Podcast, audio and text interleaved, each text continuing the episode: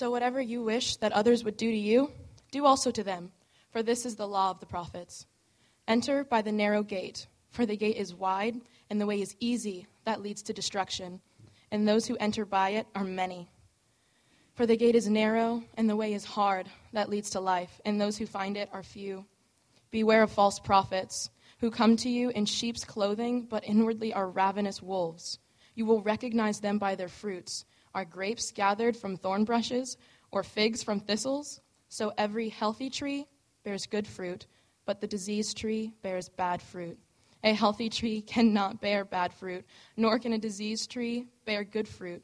Every tree that does not bear good fruit is cut down and thrown into the fire. Thus you will recognize them by their fruits.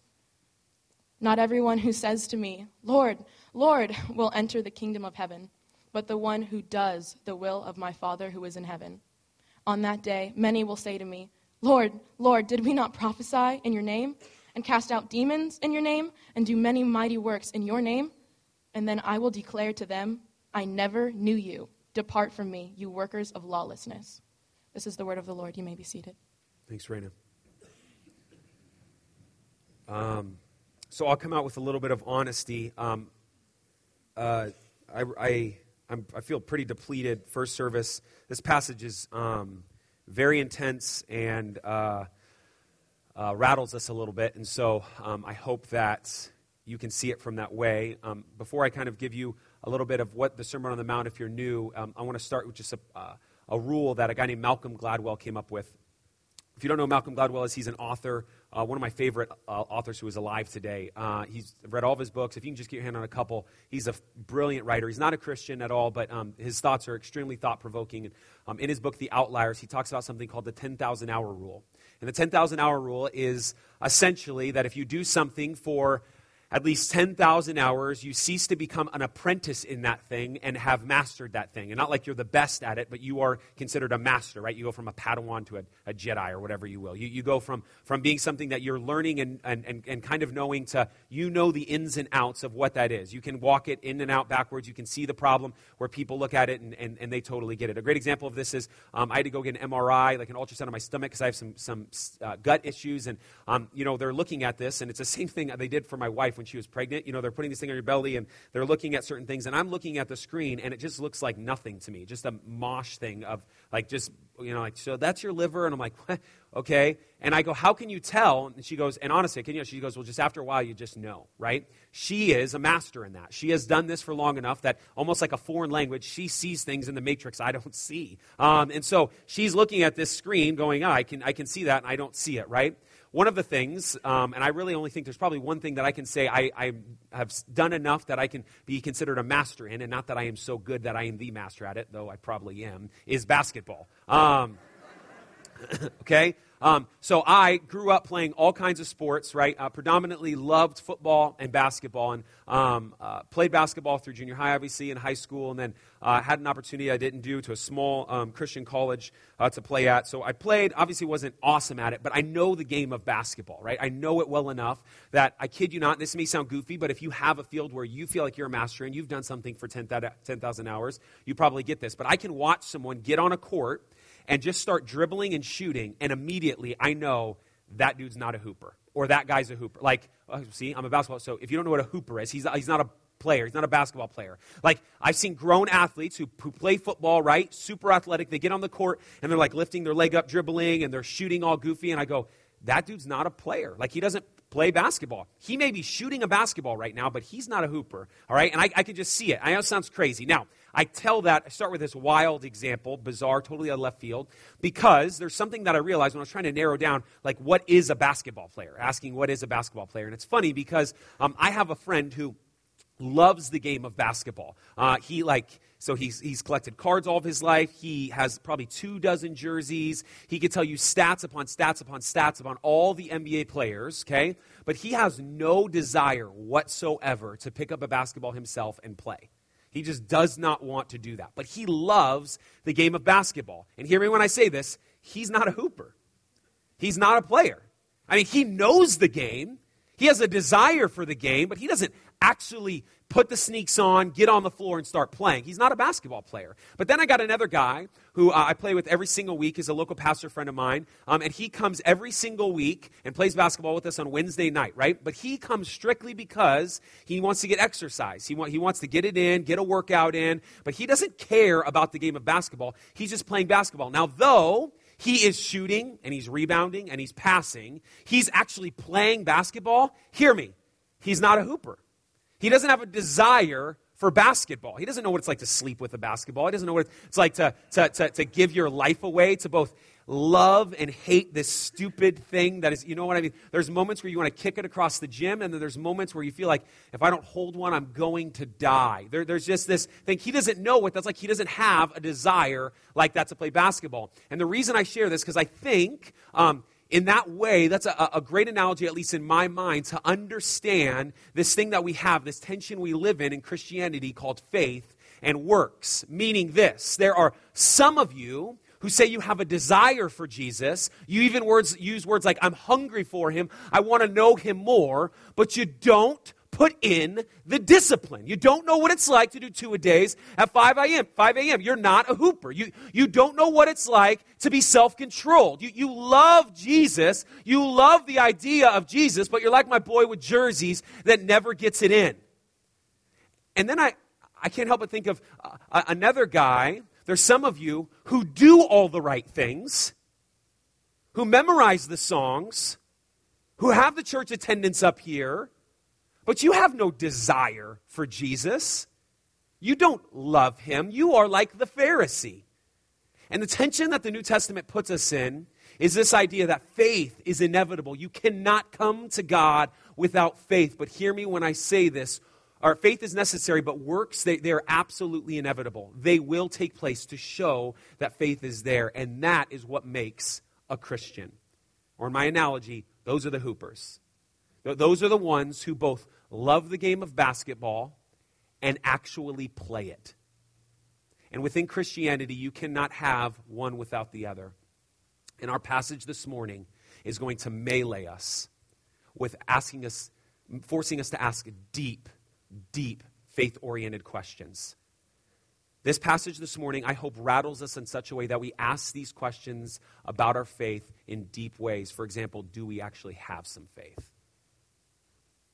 So, um, if you weren't here last week, if you don't know anything about where we are, we're in what we've called the greatest sermon ever preached. It's preached by the dude we follow, Jesus. And, and he's uh, started in Matthew 5, and he's preaching, it's called the Sermon on the Mount. And he's gone through this idea that there is this world we live in that is telling us to live one way, and then the kingdom of God that he brings, which is bringing another way. And what we found out last week is that the Father of Jesus, our Heavenly Father, our Father, loves us immensely. Okay? So, that idea of faith, we trust in Him because He is so good to us that He gives us only good things. He only gives us these good things. Even when we want a snake, He will only give us good things. And when we pray in that way, when we pray in that direction, He will give us good things because He is a good Father. He cares about us. Now, there's a, a, a what I would call a hinge verse found in verse 12. I'm going to read it real quick that I think goes with last week's passage and then bleeds into this week's passage. And it says this in response to the word so, right? If you ever see a word so, so that, therefore,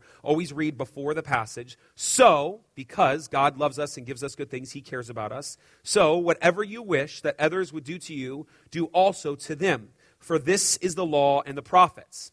Now, all I want you to hear, and the reason I think this is a hinge verse, is this is the golden rule, right? This is the great command that Jesus lays out to us. It's super simple, yet unbelievably difficult to follow. And what I need you to hear is it's not a neutral command.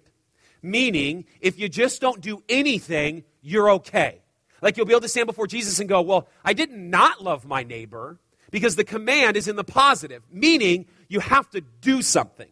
There is action to be taken. And we are to love our neighbor as we love ourselves. Now, if you have um, a family member, I know I do, who um, during Christmas time, he gets you the gift that, like, he wants, right? Like, hey, here's an engine. Like, I, what am I going to? You like hot rods. I don't like hot rods, right? Or here's a Packers jersey. Like, I, you like the Packers. Almost like they give it to you so that, like, why don't you just keep this? I don't know why you gave this to me. I don't think that's what Jesus is talking about, nor do I want to get lost in this. I just want you to, the very simple idea that the way that you care about yourself, the way that you love yourself, you are to love your neighbor, and it is in the positive. We are to do something. That doing something, I think, is what propels us to the crux of our passage. So as we read verses 13 all the way through 23, hear me when I say this. This is going to be difficult. And I don't know if it's just going to be difficult on me, but this passage, um, when I saw it on the calendar a year and a half ago as we processed as a lead team, I knew this passage was going to come up. And I've read this passage before. I remember very specifically sitting in my room on the floor, reading my Bible, coming across this passage, and going, Good Lord, am I going to hell? Okay, so I, I, need you to understand the immensity that Jesus is putting in front of us right now. It's a big deal. Please meditate on this passage with me as we go through it. This is how it starts. Verse 13 Enter by the narrow gate. For the gate is wide and the way is easy that leads to destruction, and those who enter by it are many. For the gate is narrow and the way is hard that leads to life.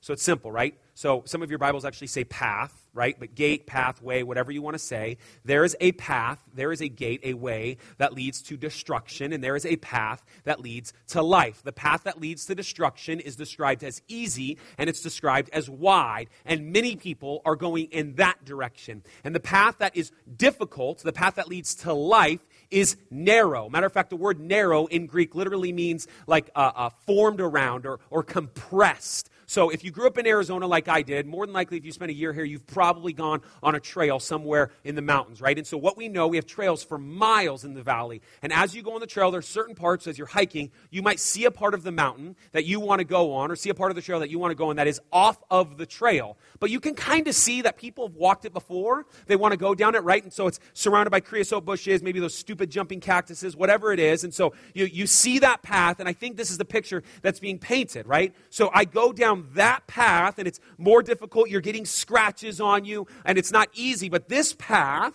it leads to destruction, and it, and it is wide. And so there's a simple kind of opening thesis that Jesus is laying out that Christianity, to be a Christian, is not the easy path. Christianity, at its core, will be, and I quote, hard. It's going to be difficult. It's going to be narrow. As a matter of fact, the parallel passage in the Gospel of Luke, Luke 13, instead of using the word enter, it says strive to enter. You know the Greek word for strive is agonizomai. What word do you think we get from agonizomai? Agony. Literally, Jesus puts in front of us this path is going to be agonist. It's going to be flesh depleting. It's going to be extremely difficult. It's going to be compressing. It is not easy. So let's just start with that premise, y'all that Christianity is not meant to be the easy path. Now let's pour on because Jesus ain't done, right? Then he, he goes on to say this to finish in verse 14 For the gate is narrow and the way is hard that leads to life, and those who find it are few. So it's not that it's just not easy, but it doesn't say fewer, it just says few. And I have no idea what that number is. I have no idea how many people, but the reality is, for the most part, society, many people who even call themselves believers, are walking down the easy path that is wide. And I'm telling you, hear me when I say this the path of Christianity is not the cool path. You understand? It's not the fad. And unfortunately, we've been able to, to, to ring on the coattails of the American democracy being Christian and because of that, we've had a lot of false converts, y'all. We've had a lot of people who, who just say this, yes, I'm a Christian, but do not process what that means for it to be a hard road. Long faithfulness in the same direction is not in our nature. And so there are few who go down that path. But there are many who go down this path. Now, obviously, if you're like me, the way I process this, I'm sitting there going, I don't want to go down that path. If it's the easy path, it leads to destruction. I don't want to go down that path. So, Jesus actually gives us, building on this idea, ways that this has happened. How have we seen this? How are people going down that wide path? And keep in mind, his context in this moment is he calls the masses together and then his disciples come forward. So he is talking to people who are following Jesus. Following Jesus. He says this building on this narrow path and this wide path. Beware of false prophets who come to you in sheep's clothes, clothing, but inwardly are ravenous wolves. Beware of false prophets who come to you in sheep's clothing, but inwardly are ravenous wolves. One of the ways that the path that leads to destruction is so wide is because people are leading them down it. Now, if you don't know your Bibles really well, this is something God deals with through the entire Bible over and over, what is happening is his people are there and they are starting to mold into the culture around them. They are starting to be with the masses, and he sends someone to call them out on it. But when he sends this person to say, stop doing this, start doing this, whatever it is, inevitably there's always someone else who is a false prophet, a false teacher who comes alongside and says, no, no, no, it's fine. So there's, I'm not kidding when I say this, hundreds of examples of this. I was going to read about a half a dozen, but let me just read one to you. There's a part where the people of God have been uh, uh taken captive. And God says, You're going to stay there for a long time. But because they don't want to hear that, because they don't want to hear this certain prophet Jeremiah say that, they'd rather listen to these other people say, No, no, no, don't worry. God's going to come save us real soon. And Jeremiah is going, No, he has us here for a reason, guys. We need to sit in this pain. We need to sit where we are right now. And these other prophets are going, No, no, no, no, they're fine. And Jeremiah prophesies this. This is exactly what God says about these prophets. This is what the Lord Almighty says. Do not listen to what the prophets are prophesying to you. They fill you with false hopes. Do you hear that? False hopes. They fill you with false hopes. They speak visions from their own minds, not from the mouth of the Lord. Now, Peter picks up on this idea that in the Old Testament, people were doing this. They were lying saying they were from God and they were not of God. And so Peter, in 2 Peter chapters 1 and 2, talks about these same types of false prophets, but he does something really amazing. Listen to what he says in 2 Peter chapter 2, verses 1 through 3. But false prophets also rose among the people, talking about what I just described. False prophets in the middle of real prophets rising in the middle of people. Hear this. Just as there will also be false teachers among you. Stop real quick. Do you see what he just did? So in the Old Testament, there were prophets, the, the way I just described. Today, there are false teachers. This parallelism of teachers. And hear me what, hear what he says who will secretly introduce destructive heresies, even den- denying the master who bought them bringing swift destruction upon themselves, and many will fall their sensuality, and because of them, the way of the truth will be maligned, and in their greed, they will exploit you with false words. Their judgment from long ago is not idle, and their destruction is not asleep. So, how do people go down this wide path? Hear me, just listen, because they've been tricked. So, if it's true for those who are teaching, it's also true for those who are following. They're going down this destructive path, and it's all bad, man. It's all bad. They think they're okay, but they're not okay. So let's get real for a second. Nobody likes the lines in the sand, but Jesus is going to do it a ton in this passage. So let me just piggyback on what he is saying. There are right beliefs and there are wrong beliefs. There is no coexist. Buddha, Joseph Smith, Allah, they are false, demonic gods. Check it, check it, check, hold. The same is true within Christianity. There are people within Christianity that are ravenous wolves. And they may not be calling out to Allah. They may not be calling out to Buddha. They may not be looking, searching inwardly, whatever would, would call this. They're not leaning on those things, but they are saying they are leaning onto Jesus, but they're lying. There are false doctrines there are false teachers. There are demonic pastors. Do you understand? They look like sheep, but they're ravenous wolves. Now, he's not done. Good Lord. I wish he was. Um, here's, here's the question that, that you inevitably has to ask, ask from that. If that's how the, the destructive path goes, how can we know? How can I know? I, I don't want to follow that way, so who do I know who to listen to? How can I even look at my own life of following those teachers? Like, how can I know? Well, Jesus gives us an answer to that. You will recognize them by their fruits. Are grapes gathered from the bushes or figs from thistles? So every healthy tree bears good fruit, but the diseased tree bears bad fruit. A healthy tree cannot bear bad fruit, nor a diseased tree bear good fruit.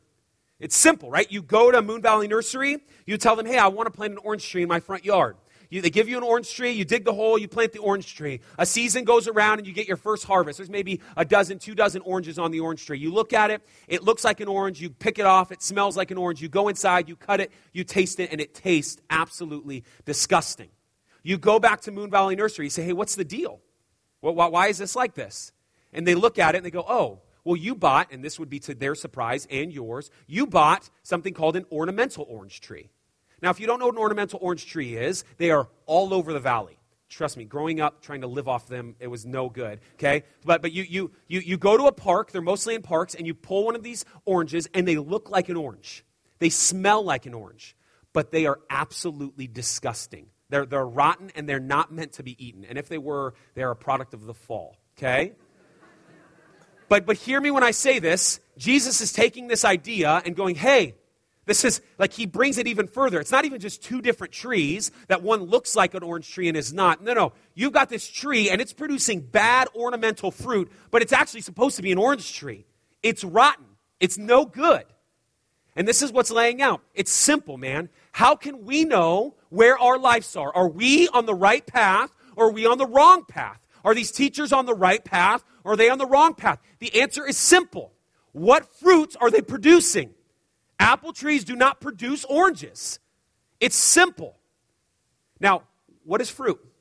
Like, how can we know? Like, that's so easy. It's ethereal, right? Look at your life, examine, see what, and, and, it's, and it's good fruit or it's bad fruit, but what is it? And fortunately for us, the Bible gives us things that we can actually tangibly look at to see those who are following the ways of destruction and those who are following the narrow path. So there's about four places in Scripture. I'm going to read one to you. It's in Galatians chapter 5. Let me read this to you very quickly. This is what it says in Galatians 5. We're going to start in verse 16, okay? So I say, let the Holy Spirit guide your lives. Then you won't be doing what, is sin, what, what your sinful nature craves. The sinful nature wants to do evil which is just the opposite of what the Spirit wants. And the Spirit gives us desires that are opposite of what the sinful nature desires. These two forces are constantly fighting each other, so you are not free to carry out your good intentions. But when you are directed by the Spirit, you are not under obligation to the law of Moses. When you follow the desires of your sinful nature, the results are very clear. Stop. Colon, right? Here it is. The desires of the flesh of this destructive path by both teachers and those who follow, maybe even us in this room, are this sexual morality, impurity, lustful pleasures, idolatry, sorcery, hostility, quarreling, jealousy, outbursts of anger, selfish ambition, dissension, division, envy, drunkenness, wild parties, and in case we forgot anything, other sins like these.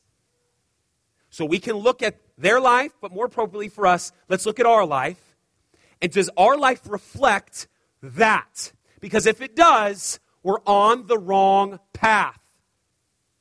But he doesn't finish there because he goes on. Let me tell you again, as I have before, that anyone living that sort of life will not inherit the kingdom of God, those who live that way. But the Holy Spirit produces this kind of fruit in our lives. Colon, right? Here it is again, probably one of the most famous passages in Scripture love, joy, peace, patience, kindness, goodness, faithfulness, gentleness, and self control. There is no law against these things. Listen to verse 24. Those who belong to Christ Jesus have nailed the passions and desires of their sinful nature to his cross and crucified them there. Since we are living by the Spirit, let us follow the Spirit's leading in every part of our lives. And goes on to give us more commands. So when I see this, and I'm re- reading through this passage, I can't help but think, like, I, I, I want to get this right because the orange trees in the yard and once you find out it's an ornamental orange tree, let's just ask a real basic question, man. You don't want an ornamental orange tree. What are you going to do with it? You're not going to let it continue to grow. You're going to rip it out. And this is where the whole passage, I think, gets literally deathly serious. For those who are walking this path, whose fruits, hear me, whose fruits is the list that I just gave of sexuality, impurity, all these different things. Listen to what he says. Every tree that does not bear good fruit is cut down and thrown into the fire. Thus you will recognize them by their fruits. So here's what's. Okay. Um, every time it's used the word bear up to this point, I've tried to explain this. If you've been here for a couple months, um, I can't, uh, there's no way I can obviously share everything within the Greek language, but the, the, the, language that the Bible is written in is different than the English language. And something I've tried to share before is tenses are different, meaning we have certain words that we add to continual ways. I've shared this many times already. So when I say stop, I can just tell you this one time stop. Or I can say, well, keep stopping. Well, that's crazy. I wouldn't say that, but keep running, right? Okay? There, there's something that I can ongoing. You can look at the word bear, hear me when I say this, and honestly add the word constantly to. Matter of fact, some of your translations say bearing. It's in the present tense, meaning, not the English present, the Greek present tense, meaning it's over and over. So let me just lay this out very simply to you. If your life has a thematic approach of constantly looking like the list I just read sexual morality, impurity, lustful pleasures, idolatry, sorcery, hostility, quarreling, jealousy, outbursts of anger, selfish ambition, dissension, division, envy, drunkenness, wild parties, and other sins like these. If your life looks like that, if you're okay continuing to sleep with him, continuing to sleep with her, if you're okay with doing that, hear me. As gently as I can possibly say this, I was told when I first became a preacher, and was told many times before, that hard words create soft hearts, and soft words create hard hearts. And I pray this is true in this moment because this is a very hard word, a very difficult word, and I pray that it creates a soft heart. But if your life looks like that, you are going to hell. You're, you're going to hell, man. You are not a ball player. You've been tricked. Now, listen, this may sound like really cheesy to say, but like as a pastor, I don't want you to go to hell. Like, I, I don't particularly like the, the executives in Planned Parenthood. I, I don't like ISIS. Um, I definitely like child molestation. Is I don't like child molesters. But at the end of the day, I don't want any of them to go to hell. I sure in the heck don't want you to go to hell. Now, hear me. Those people are one thing. I don't want you to go to hell when you think you're going to heaven. You think you're on the right path.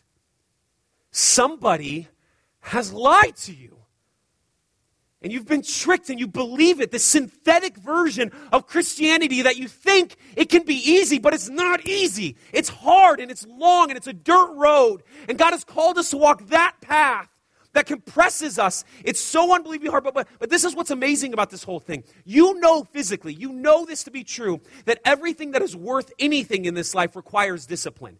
Anything. Anything that is worth anything in this life requires us to discipline ourselves. You can look this, the great example is, is our health, right? Nobody particularly loves going to the gym, and, and there's people who love going to the gym and love working out, right? But your flesh doesn't like what you're going through. You like you may like the idea of waking up sore the next day, but your body doesn't like it. But you care about your health enough to say, no, I like this because it's worth it. I mean, Picking up gardening three years ago, something I noticed immediately is listen, you ain't growing anything unless you're getting your hands dirty. I mean, this is true for parenting, this is true for marriage. Anything that is worth anything in this life requires discipline. You know this when you go on a vacation. Like when you go on a vacation, a part of the reason you love vacations is because you've earned it, man. The 50 weeks a, a, a, a, year that you worked, you get this one week, maybe two weeks of vacation, and it's good.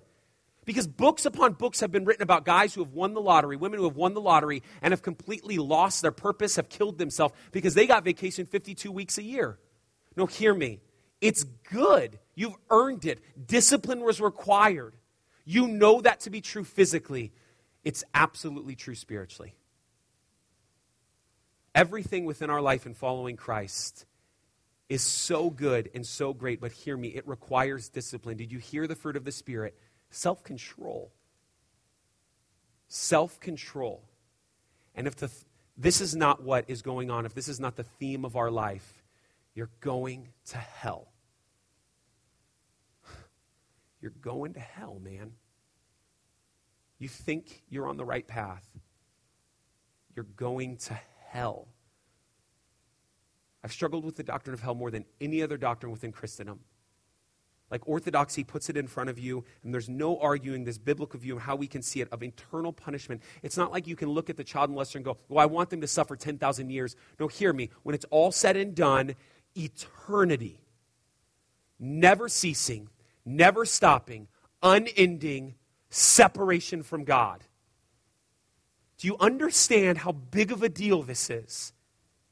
You cannot approach Christianity in a nonchalant fashion. You're not a hooper if that's it. You are not a ball player.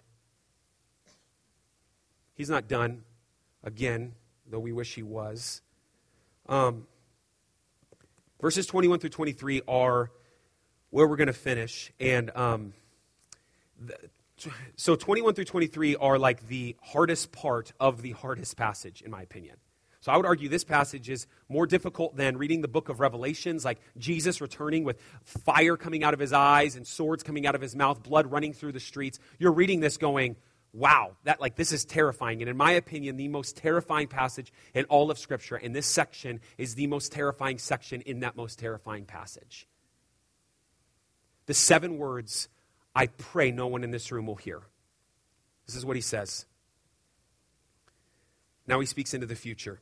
Not everyone who says to me, Lord, Lord, will enter into the kingdom of heaven, but the one who does the will of my Father who is in heaven. Just stop very quickly. Do you hear that? So people are going to stand before Jesus and they are going to say, Lord, Lord. But they did not do the will of the Father. They did not put their sneakers on, get on the court, do their two a days. They did not put in the hustle. They did not put in the hard work. They did not find the self control. They did not find the discipline. And they're going to say, Lord, Lord. But they are not ball players. Let me prove it to you. On that day, many will say to me, Lord, Lord, did we not prophesy in your name and cast out demons in your name and do mighty uh, and do many works, many mighty works in your name. And then I will say to them, I never knew you. Depart from me, you workers of lawlessness. You have people who will stand before Jesus and know all of the hows of Christianity, but don't know the whys. And this is where I want to stop and, and just give you an example how I truly believe people will stand before Jesus and have casted out demons and have prophesied and do whatever mighty works are. Okay?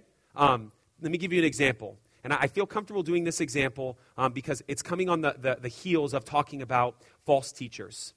And um, I'm not one, I can joke around about certain people within the Christian faith, and I still think they're absolutely Christians. Um, but, but I think there is, uh, it's appropriate for us to, at least according to um, uh, verse 20, thus you will know them, talking to us, you will recognize them by their fruits. We can look at certain teachers, certain people who will be teachers and are liars who will stand before Jesus and do mighty things, but are not Christians, are ravenous wolves. So I'm not trying to drop names just for the sake of drawing names, a line in the sand, but one of those people, just as by way of example, is a man named Benny Hinn. I would argue, and if you like Benny Hinn, immediately stop liking him, okay? Benny Hinn has, in my opinion, proven over and over, by the way of his ministry and his life, that he is a ravenous wolf. I believe Benny Hinn will stand before Jesus unless he repents of his ways, and he will say, Lord, Lord, didn't I cast out demons? Didn't I prophesy? I mean, didn't I do mighty works? And the world, I mean, man, the Christian discernment that is lacking here is unbelievable because the world has even looked time and time again, even 60 minutes, devoting an hour to the fact that he has bought multiple jets and to my own detriment, working alongside their ministry, sitting at a table, watching letters come in by widows who were told if they gave $70, they would be blessed for seven months. And so now we open the letter. We are to take the letter, throw it in the trash, take their check, and put it in a bin. Hear me when I say this demonic. Demonic. People like that will stand before Jesus and they will say, Lord, Lord. And he's going to say, I do not know who you are. Now, if it is true for someone who does exorcism, because I don't know how many of you guys cast out demons lately, that's not something I, I, I haven't reached varsity yet, okay? But if somebody can do it on that level, believe, believe it can happen to us. That we can think we're okay and we're not. Man, uh, something I've said before many times, but the reality is there's a quote by uh, Leonard Ravenhill in his book, Why Revival Tarries, where he says it's a lot easier to wear the cross around our neck than it is on our back. for, for us. And he goes on to say a wonderful, like a crazy thing. He says, It's amazing how worn out the edges of the narrow path are. That we as Christians want to see how far we can go and still be in the narrow path. And if that is the motivation, if our life continues to reflect that mentality, you're going to be thrown out into the fire. You do not know him, and God help you. You will hear those words, and the last good thing you will hear will be the one who could have saved you, but you chose not to.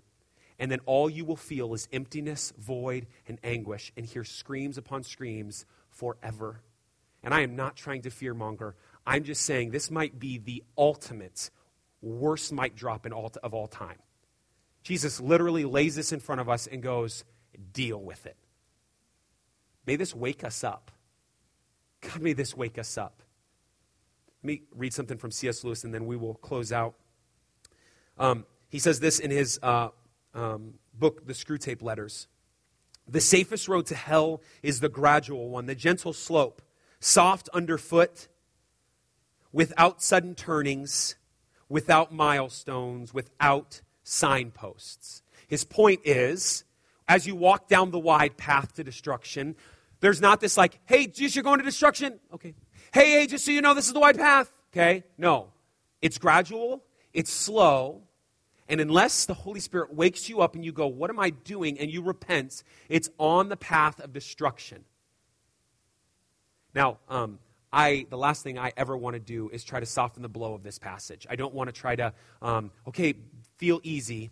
But um, we need to state something in all of this because, because there's an important part within Timothy that Paul says that godly sorrow produces death, or worldly sorrow produces death, but godly sorrow produces repentance. And so, if this passage, when reading it, does not re- lead you to repentance, you're missing it. So, let me help you get there um, by way of an example. Because if you know Redemption Church and you know me, I hold absolutely to the fact that if you are a believer on the narrow path, your salvation is secure, that, that you can trust that God has saved you, according to John 10, according to Philippians 1, Ephesians 1, Romans 8, that God has saved you. That you, even as we read in, in 2 Corinthians chapter 1, that you're sealed with the Holy Spirit of promise. You can, you can lay your head down at night and go, I'm saved. But at the same exact time, the New Testament forces us in the direction of something that we are called to do often, and that is examine ourselves. So let me, let me share how this plays in tangent with the story. And it's actually the story of a church within the Bible. It's the story of the Corinthian church.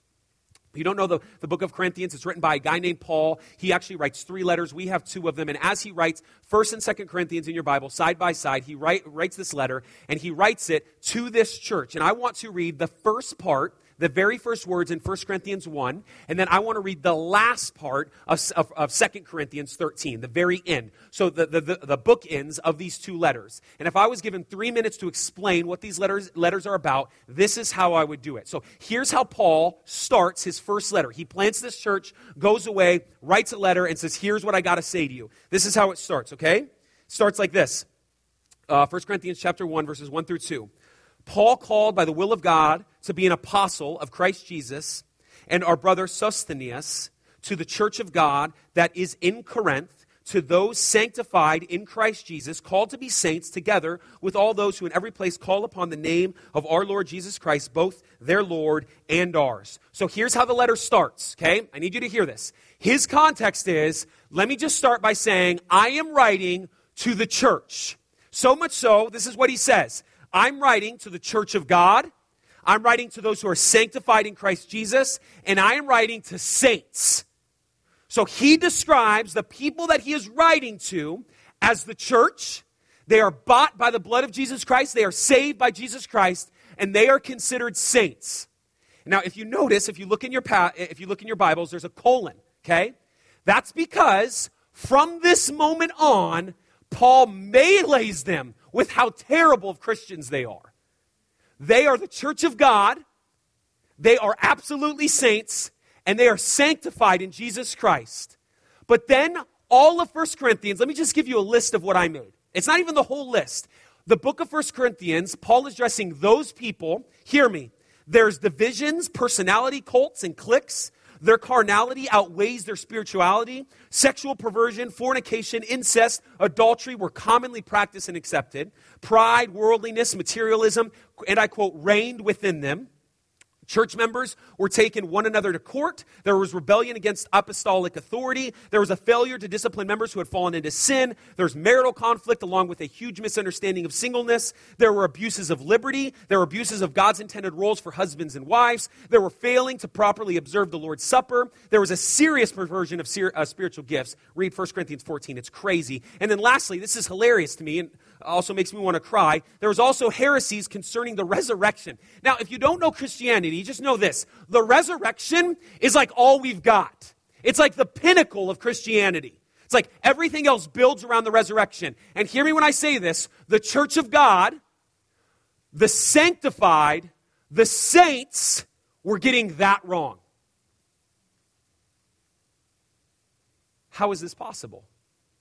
How can they stand before Jesus and not hear the words, Depart from me?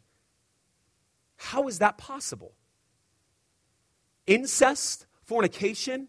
At one point, a man is sleeping with his father's new wife. They don't do anything about it. They treat communion as nonchalant. How can those people be saints? So then we fast forward because then he ends up writing another letter in 2 Corinthians. And he goes through and he's not done. He continues to melee them with things that they're continuing to get wrong. And how he finishes in 2 Corinthians 13 he finishes with the last imperative that he says. So there's some uh, final, you know, uh, benediction and greeting things to other people as he goes. But the last imperative, meaning the last thing uh, Paul tells this church to do, is verse 5. Listen to what he says. In the midst of knowing that they are a sanctified church, between all that, their sanctified church who is struggling in sin, verse 5, examine yourselves to see whether you are in the faith. Test yourselves or do you not realize this about yourselves that Jesus Christ is in you, unless indeed you fail to meet the test? So, how can we know?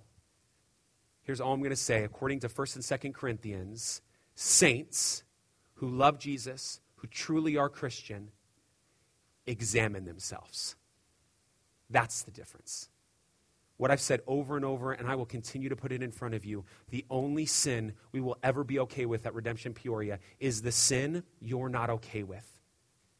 To go, I'm doing this, I've continued to sin, and if the next words out of your mouth are not, and I hate it, I want to stop so bad. If we are not going, is this right? Is this wrong? Should I do this? Should I not? If we are not examining ourselves, we are not on the floor we are not ball players. We are considered saints only because of Jesus Christ. But because of that, we constantly examine ourselves, which is the beauty of the passage and how we finish. Because the word bear in fruit was ongoing, that you constantly bear. But guess what, guess what a tense examine is? Constantly. You can add the word constantly in the front of uh, examine. That we as Christians at the same time constantly examine ourselves. And so we can know that we want to be everything but liars. There are some of you who are doing insanely heinous things. You cannot even understand the resurrection. Be sleeping with your father's new wife. But if you hate it, if you want to repent from it, if you want to run from it, if you know it's a synthetic version that leads to destruction, hear me, you are welcome down the narrow path. Ain't nobody perfect. Matter of fact, most of in this room has recognized as Christians we're far from it saints examine themselves. My prayer is that we would do that well. We would do that as a church, that we would live in this fearful expectation that we are saved by grace, but because of that, we've been called to get on the floor and play the game. Let's do it together. Let's pray.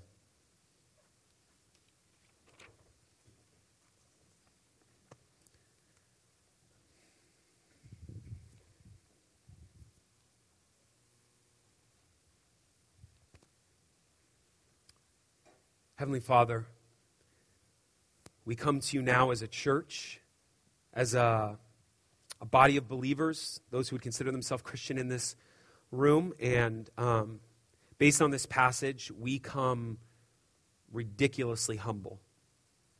We come with a mind and a heart and a posture of knowing that we are saved because of you, because our knee jerk reaction and proclivity is to walk the easy path. We, we want to do that, and we know it leads to destruction, and yet sometimes we still choose it.